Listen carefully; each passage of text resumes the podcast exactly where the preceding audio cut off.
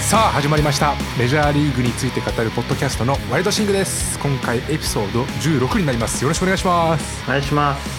ということで今4連休の3日目に収録しています皆さんはいかがお過ごしでしょうかわたはいかがお過ごしですか昨日野球を、まあ、一緒にやりましてそうですねだいぶ疲労 が溜まっているってところですねだいぶね出かける人増えてるみたいでうん、高速道路なんかも久々の渋滞なんてニュースで出てたよあーそうか、うんゴールデンウィークとか全然人いなかっただろうからねうん、まあ、ちょっとコロナが落ち着き気味だからうんこの4連休お出かけしようかなっていう人が増えてるみたいだねそうかもね本当久々の渋滞かもねうん、ということで皆さんも楽しく過ごしていたらいいなと思うんですけれどもはい今回のエピソードメインテーマはタイトル争いについてですね、はいえーシーズンももう終盤になってきてるのではい大体こう1位2位あたりがこの人かなってのが定まってきてるんでそのあたりを紹介していきますはいそれと新コーナー「ワタの筋肉ファクトリー」というのも今回から始まるので皆さん楽しみにしていてくださいはいでまず最初は巨人と MLB のハイライトですね、はいえーまあ、サクッといってみましょうか、はいまあ巨人はあの9月にはい13連戦っていうのがあったんだけど、うんまあ、途中で1試合雨であの中止っていうのがあって、まあ、うん結局12試合になったんだけど、それを10勝1敗1引き分けっていううん一気にあの加速していってでマジックも点灯して今マジックを順調に減らしていますとおお今いくつ今33で、まあ、今80試合ぐらいだから、うんうんまあ、通常で言えば6月末とかみたいなところなんだよね。だいぶ早いんじゃないそう、そういう時にもうマジックが出ているっていうので、まあ、いかに今年巨人が強いかっていううんうんうんのが、まあ、わかるかなって思います。なるほどねじゃあもう早ければまあ、33なので、まあ、なんだかんだ1ヶ月いかないぐらいかな。10月中旬とか、うんうん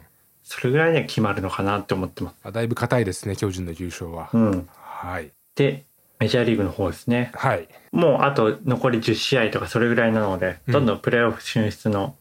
チームは決まっていて、うんまあ、ナショナルリーグはドジャースと、アメリカンリーグではレイズとホワイトソックス、あとツインズはいが、あの、プレーオフ決まってますと。はいはいで、これまでちょっと低迷していたヤンキースがうん一気に上がってきて、うんまあ、この間のブルージェイズ戦では3試合連続6ホーマーで、うんえーまあ、圧勝して、うんまあ、あの、レッドソックスに今日負けるまで10連勝していたっていうところですね。相当な大量得点してなかったなんか19対いくつとか見たような気がすそるうそうそう。ちょっとそれを見ると、まあ、今、ブルージェイズがプレーオフ圏内にいるんだけど、ん、ちょブルージェイズはプレーオフ出ていいチームなのかっていうのはねすごい疑問に思うねあヤンキース対ブルージェイズでヤンキースが19点とか取ったのそうそうそうあでそのヤンキースの前もメッツ戦とかでうん相当打たれてて、ブルージェイズはーうんで走塁ミスとかも結構あるし、うん簡単な守備のミスも多いし、うんちょっとプレーオフに出ていいチームなのかなってのは怪しいですねあれ地区の枠で出んのあの今でいるとしたらワイルドカードはははでまああの今登ってるヤンキースははい上がってるヤンキース。まあ、このままだと最初戦の地区シリーズではツインズに当たるのかなと思っていて、はいで、ツインズはヤンキースにすごいプレーオフで弱いんだよね。うんあの、プレーオフでヤンキースに13連敗していて、はい全く勝てない。去年も、あの、まあ、300ホーマー打って、うん満を持してプレーオフに臨んだんだけど、結局はヤンキースに3連敗するっていう。うんなので、まあ、ヤンキースとしてはツインズと当たるのはいいし、うんまあ、ツインズもね、まあ、あの、マイケンがいるので、応援したいんですけど、まそうですよあ、ヤンキースに当たってどうかなってとこですね。前健対田中マー君が見たいねそうだね。それは、ちょっとね、在宅勤務だったらね、うんパソコンつけちゃう よね。 1試合目でぶつかる可能性あるよねうん、ある。やっぱ両方とも1試合目は勝ちたいわけでしょそうだね。特に3試合で、うん3試合制でん2戦戦勝だから、うんまあ、1試合目超重要だよね。ヤンキースのエースって誰なのあのね、コール選手。うん今年 FA で加入したうんコール選手がエースなので、うんまあ、よっぽど、あの、登板間隔が、あの、レギュラーシーズンからうん詰まっていなければ、うんまあ、初戦はコール選手かなって思うね。あそうですかうん。対してツインズのエースはマイケンなのそう。じゃあコール選手対マイケンかでまあそこはちょっとまだわからないたあのヤンキースとしては、うんあの田中選手も、うんあの十分信頼できるピッチャーなので、うんあの1試合目行く可能性あるし、うんうんまあ本当レギュラーシーズンから間がないから、うんまあそこ次第かなローテーションの具合ってそうそううそうそうそうーん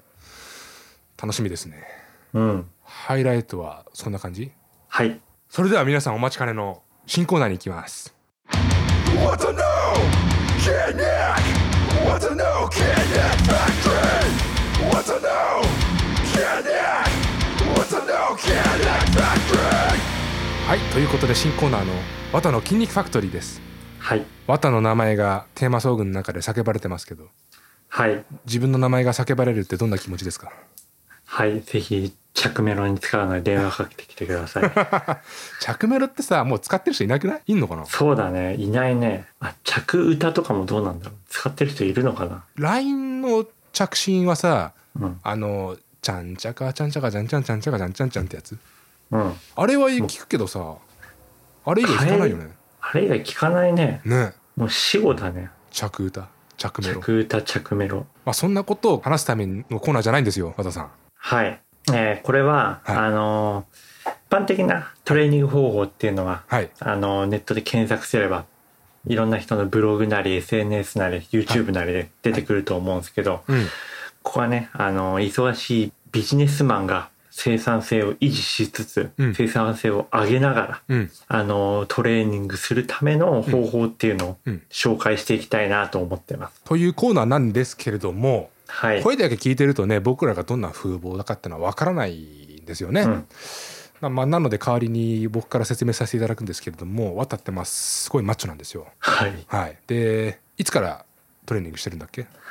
えっ、と大学3年生の時からはい大学にジムがあったので、うんあのトレーニング始めましたと。うん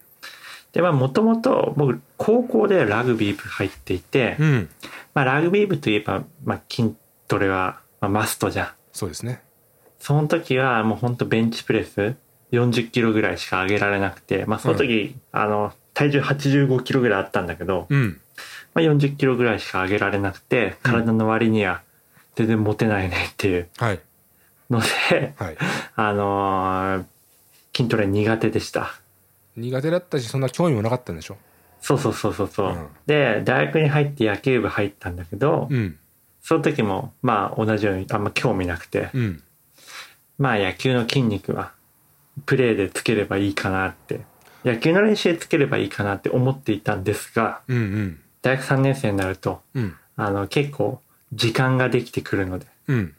それであのジム通うようになってうん本格的に始めたっていうのがありますね。少し前までさ野球ってさうん筋トレしない方がいいみたいな風潮あったよねそうそうそうそうそう特にピッチャーとかは重いもの持つなっていうね、うんまあ昔の水を飲むな的な感じだったよねあそうそうそうそんな感じ、まあ、何の科学的根拠もないけど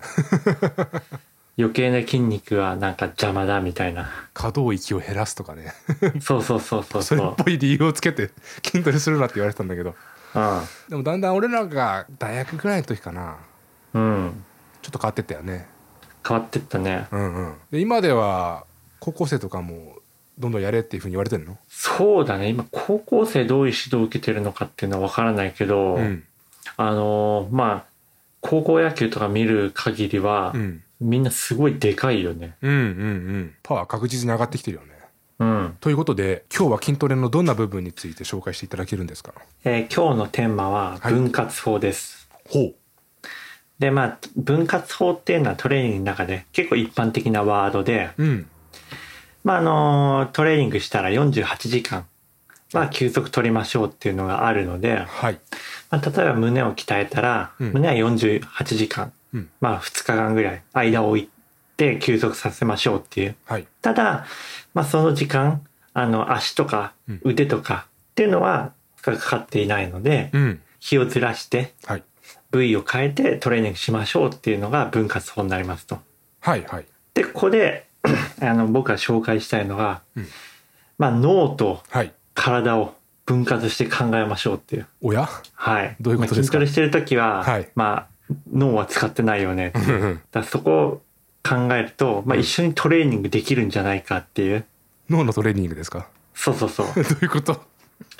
で、まあ、例えば僕の場合は、うんあの、いろいろ資格試験を取りたくて勉強してるわけですよ。はいだけど、まあ、限られた時間の中でうん勉強もしたいし、トレーニングしたいっていうのがあって、うんうんまあ、それ一緒にやってしまおうっていう。はいまあ、そうすれば、あのーまあ、勉強してる時は別に体に負荷かかるわけじゃないし、うん体負荷がかかっててもかかってても、うんまあ、頭疲れるわけじゃないしっていうので、まあ、効率的にトレーニングができるって感じですね。参考書読みながら腹筋すんのまあ、そんな感じですね。まあ、正確に言うと、あの、e ラーニングをはい PC でうん受けながら家で筋トレしたり、うん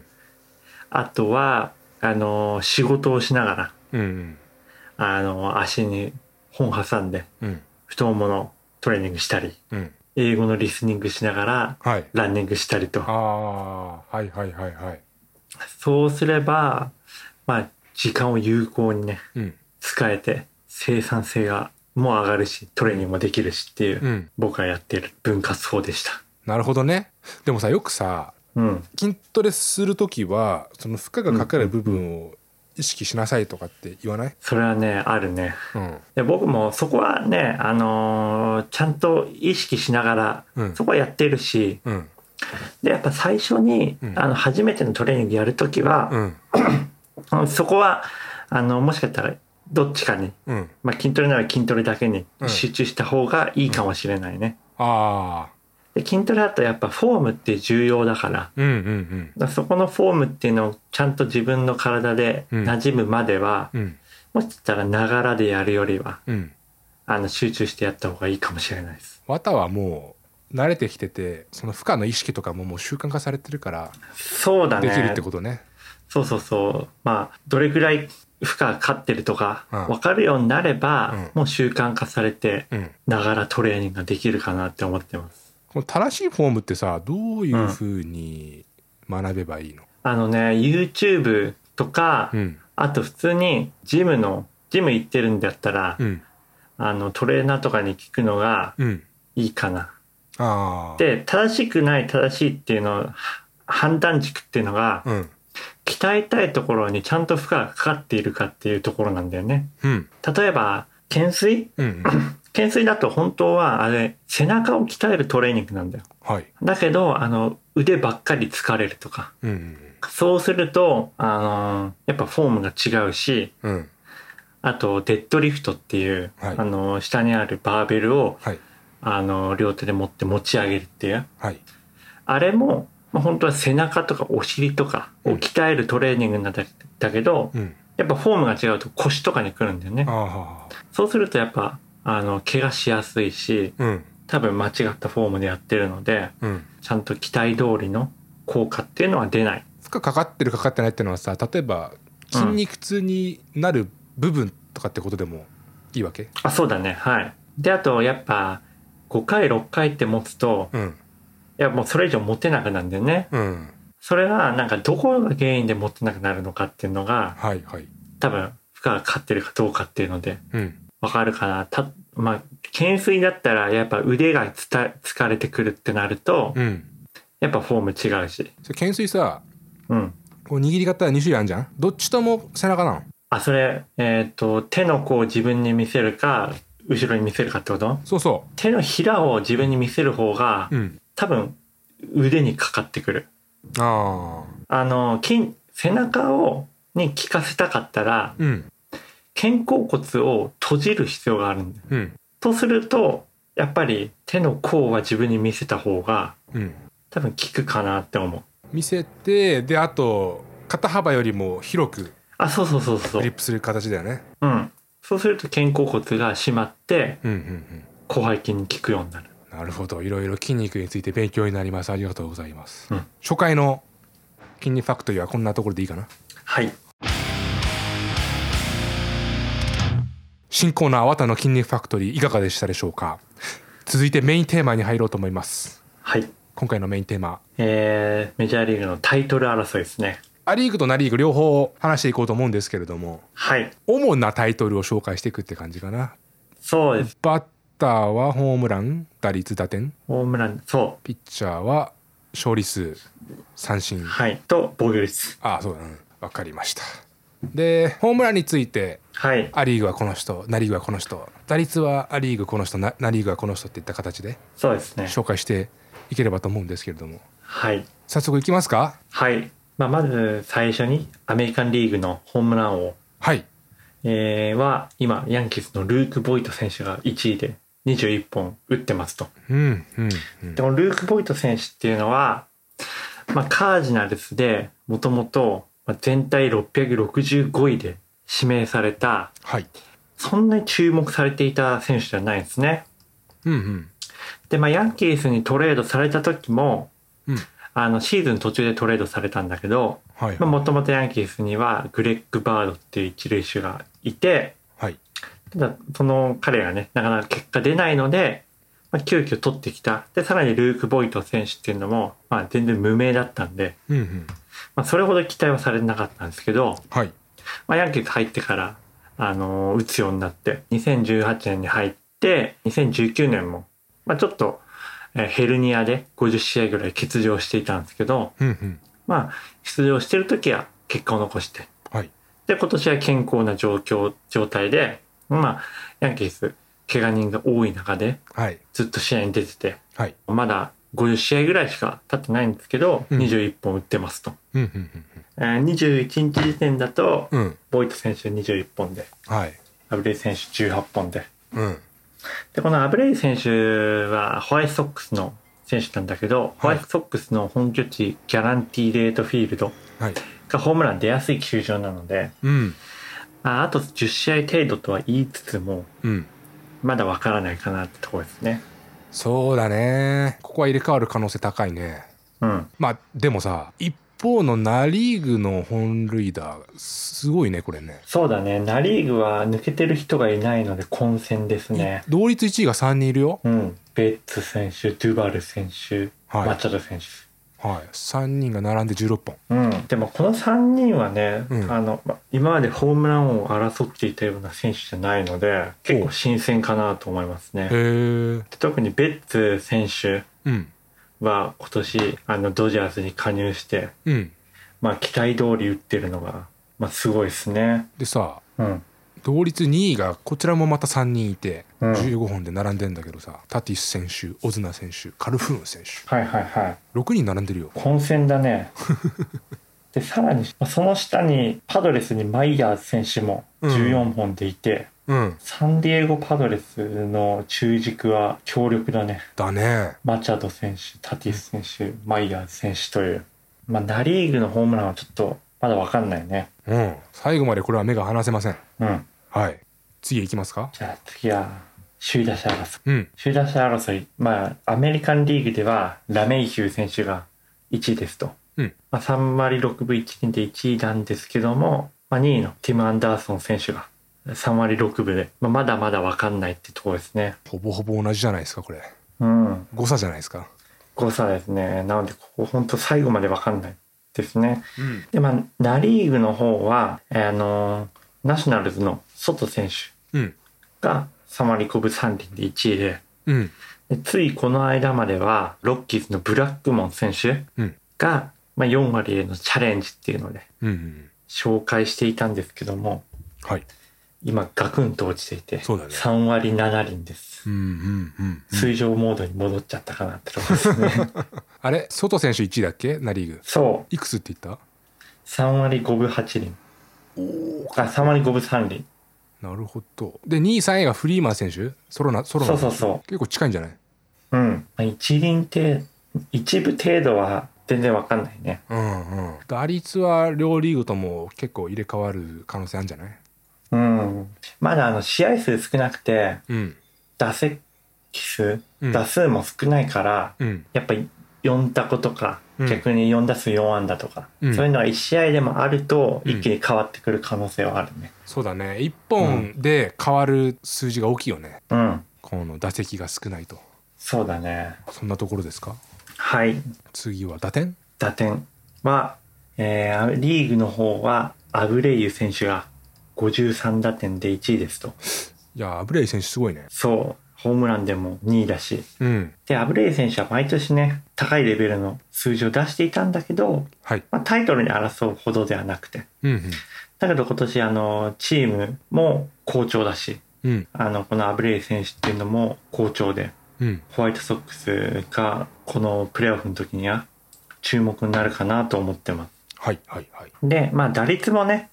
あの、ラメイ選手選手3割6分打ってるけど、アブレイユ選手も3割3分超えていて、うんすごい怖いバッターになってますね。はいはいで、まあ2位にもボイト選手がいて、うんまあ打点はまだまだスリーランとか、うんツーランとか、うん打つようだったら一気に稼げるので、うんまあ4点差とかな微妙なところですね。ナショナルリーグ打点も僅差ですよ、フリーマン選手が1位だ、1位タイか。フリーマン選手、オズナ選手うんと、その次にマチャド選手がいますと。うん、そうだね、2点差だね。これこそねスリーランとか打ったら全然入れ替わるよね、入れ替わるね。で、この、まあ、1位のオズナ選手はい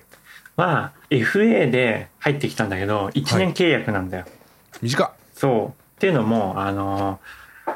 去年のオフにもっと大型契約取りたかったんだけど、はいそれがなかったので、うん渋々1年で、うんまあ、結果残してまた大型契約目指そうっていうので短期にしたんだよね、おおまあ、そんな中できちんと結果残しているのでうんでも今年のオフまた FA になるのでうんあの注目してますああブレーブスが更新してくれるっていう可能性はないのあ十分ある残るか他からもっといいオファーがあるかとそうだねちなみにこの大綱選手はもともとマーリンズにいてうん分かった時はイチロー選手と、うんあのまあ、外野手を争っていた選手になります、ああははは打者に関しては以上そうだねはいはいはいまあナ・リーグが非常に競ってますねどうのんタイトルも、まあリーグも同様に競ってるんだけどもアブレイユ選手の名前が非常に目立つなという印象ですねそうですね MVP なんかはどうなのよあそうですねやっぱこれだけ打つと、うんまあ、アメリカンリーグの MVP は、まあ、アブレイユ選手かなとも思うんですが、うんまあ、MVP 最近はね守備とか走塁の貢献っていうのもちゃんはとい評価されているので,、はいはいでアブレイユ選手はあのファーストなんですよねうんなので、まあ、バッティングだけじゃなくて、うんまあ、もちろん打っているアンダーソン選手とかうんティム・アンダーソン選手打率2位だしはいでショート守ってるしっていうのでうんうんまあより選手として価値がありますとはいいう評価される場合もありますと。うんうんあとラメイヒュー選手とかですね。はいラメイヒュー選手も、まあ、サード、セカンド、ショート守れるので。うんで、ただ、そのラメイヒュー選手とアンダーソン選手は、まあ、10試合ぐらい抜けていたところがあるので、うん怪我で出れなかった時があるので、そこどう評価されるかなっていうところですね。うんうんうんうんで、まあ、ナショナルリーグの方は、はいまあ、ここは総合力でタティス選手かなって思ってます。そそう、彼ショートストップだし、ううんでそこで、まあ、きちんとバッティングの成績も残しているしっていうところで。まあ目立ってるなっていうのはひすごいあるけどねそうだね。で、まあ、チームも好調だし、うんうんうんなんかタティス選手か、ベッツ選手か、はフいリーマン選手ってところが、ナリーグの MVP 争いかなっていう。やっぱどんだけ成績残しててもチうんームがプレーオフ出るぐらいじゃないと選ばれないの、まあね、そういうわけではないんだよね。ほうほあの、去年のトラウト選手ううんもプレーオフ出てなかったし、うんまあ、必ずしも一致はしないけど、うんまあ、ただプレーオフに出るチームで、うんまあ、ある程度ある程度っていうか、まあ普通にいい成績残してたらうんやっぱそこに疑問なくうん、 MVP 選出はされるよね、うーん、わかりましたじゃあ次ピッチャーいきますかえーアメリカンリーグの方は、うんまあ、これ一人が抜けていてうんインディアンスのビーバー選手はい勝利数でも防御率でも三振でも1位ですとうんで特に三振数ですねうんまあ、112奪三振でもうダントツ1位で、まあ、今年あの最初の10登板で10三振取ったあ100三振取ったっていうだかうんら毎試合2桁取ってる感じですねいやでそれがすげえなうんそう、あのーメジャーリーグの最短記録、はい、これまでの最短記録だったっていうのありますね。打三振でいくと2位がヤンキースのコール選手だけど、うん、まあ20以上下がるのかな三振の数はそうだね。ちょっとこの、あと、多分、投げて2試合とかなんで、うんそれで追いつくのはもう不可能に近いよね。でしかもさコール選手なんかは、うん、投球回66回なのに対してうん、ビーバーさん72回投げてるのようん。たくさん投げてるよねそう、安定している、開幕戦の時から安定したピッチングを続けてます。うんうんうんまあア・リーグは分かりやすくビーバー選手がはい。サイ・ヤング賞そうですね。ここは間違いないかなと思って。満、多分満票もあり得るか な。ということであんまり話すことがないってことだねそうだね。はい。ここはちょっと議論の余地がないです ね。あナショナルリーグは議論の余地あんのはい。ナショナルリーグは、まあ、勝率はダルビッシュが1位で、うん防御率はブリュワーズのバームス選手が1位ですと。うんで、三振は、えーパドレスのラメット選手っていうのが1位なんですね。はいまあ、これ全部結構混沌としていて、うんうんうんまあ、ちょっと勝利数はまだまだわかんない。あ、どうかな。勝利数今。今さ綿見てる数字だとどういう感じなのえっ、とね、ダルビッシュ選手が7勝で1位で、うんただ、1位他に2人いるんだよね。パドレスのデイビス選手と、うんブレーブスのフリード選手。そう俺見てるのもそうよ3人並んでる、うん。まあ勝利数はわからないね。でしかもその下にカーショー選手とヘンドリックス選手が6勝で下にいるで、今日ね、ダルビッシュ選手投げてるんだけどね、うんちょっと今負けてんだよ ね。 やばいじゃんそ何対何う。2対0。4回で2対0。まあ打てるだろうん。まあ、勝利数そんなとこですかね。はいで、えー防御率うんは今、ブリュワーズのバーンズ選手うんが1位ですと。でちょっとこの選手知らなくて、おやはい。まあ、25歳の選手で。うんで、まあ、防御率はね、ちょっとまあ、最後までわかんないね。まあ、1.77なんだけど、うんあの、バウアー選手うんが1.80で次につけてるし、うんまあ、ダルビス選手も今、えー、2.05。はいなので、まあ、今日、今日でちょっと下がって、まあ、あと1試合ぐらい投げるかもしれないんで、うんそこでいいピッチングしたら、まだわからないかなっていう。はいはいはい三振は、まあ、今、ラメット選手が1位ですけど、はいまあダルビッシュ選手も4つ差で、はい今、3位なので、うんまあ、十分タイトルの可能性あるかなと思ってます。ダルビッシュ選手たくさん絡んでるねうん。というので、まあうん今年のサイ・ヤング賞は、うんダルビッシュ選手あるんじゃないかなっていうのが、うんまあ十分可能性ありますね。はいで、まあ、チームも好調で、はいチームも好調っていうか、チームの好調の原因もダルビッシュ選手の好投なので、うんうん、そういう意味では、サイ・ヤング賞の可能性、十分高いですね。まあ今日の登板の結果もまあチェックしつつうんまああと 1, 試合投げるかってところだねそうだね。まあそこを楽しみに今日も見ていきましょうか4回で7三振取ってる。すげえなうん。えじゃあ奪三振さ結構上行くんじゃないこれだこれで1位になるかもしれない。って4つさらったでしょうん。まあ他のピッチャーも投げるかもしれないけどさうん、うん、うん。ダルビッシュさんすごいっすねはい。だから本当、フルシーズンで見たかったね。ちょっと話早いかもしれないけどうん。来年はフルシーズンなんのかなうーんどうだろうね、まあ、これからまた増えたりしなかったら、うん、まあ、同じ感じで無観客でフルシーズンやるんじゃないかな。あでさ観客のところでいくとさ、うん、あのうん、プレーオフうん。から観客が入るかもっていう記事を見た気がするんだけどあ、さ、本当にいうん、その話は聞いたことない、や、そこは見てなかったな。どこだったっけなセーブしとけばよかったなごめんちょっと情報源に欠ける話なんですけれどもうーん、ちょっとあの、海外のその感染事情はね、うん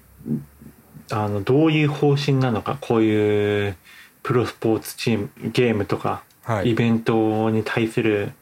観客動員の考え方とかどうなのかっていうのはちょっとわからないからねどうなんだろうね、日本はもうだいぶ入ってるよねそうこの週末からはい収容人数の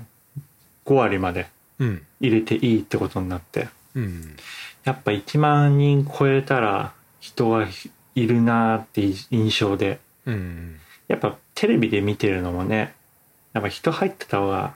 やっぱ楽しいよねだね盛り上がってる感があってね、ということで主なところはこれぐらいかなはい来週またその観客の有無とかねのところについても調べた上でそうだおね話ししようと思いますけども、はいということで本日以上になります、はい皆さん今回もありがとうございますはいありがとうございます新コーナー「綿の筋肉ファクトリー」いかがでしたでしょうかもちろん来週もやりますはいまあそんな感じでコンテンツを充実させていこうと思っていますはい何かご意見等あれば Twitter の方に書き込んでいただいたりとかあとはメールもあるんで、えーぜひご連絡いただければと思いますはいあとは引き続き綿のノートですね Twitter も、えー URL を番組の概要欄に貼っておきます、はいで今回は特にビデオについて触れてないのでうん動画は特に紹介ないんですけれどもうんそんな感じかなはいまた第1回の「筋肉ファクトリー」やってみていかがでしたかそうだねさすがに10年やってるとねうんまあ今いろいろ考えながらやってはいるのではい、その辺共有できたらなって思いますはい、ということで以上になります、はいまた来週皆さんお会いしましょうではでは、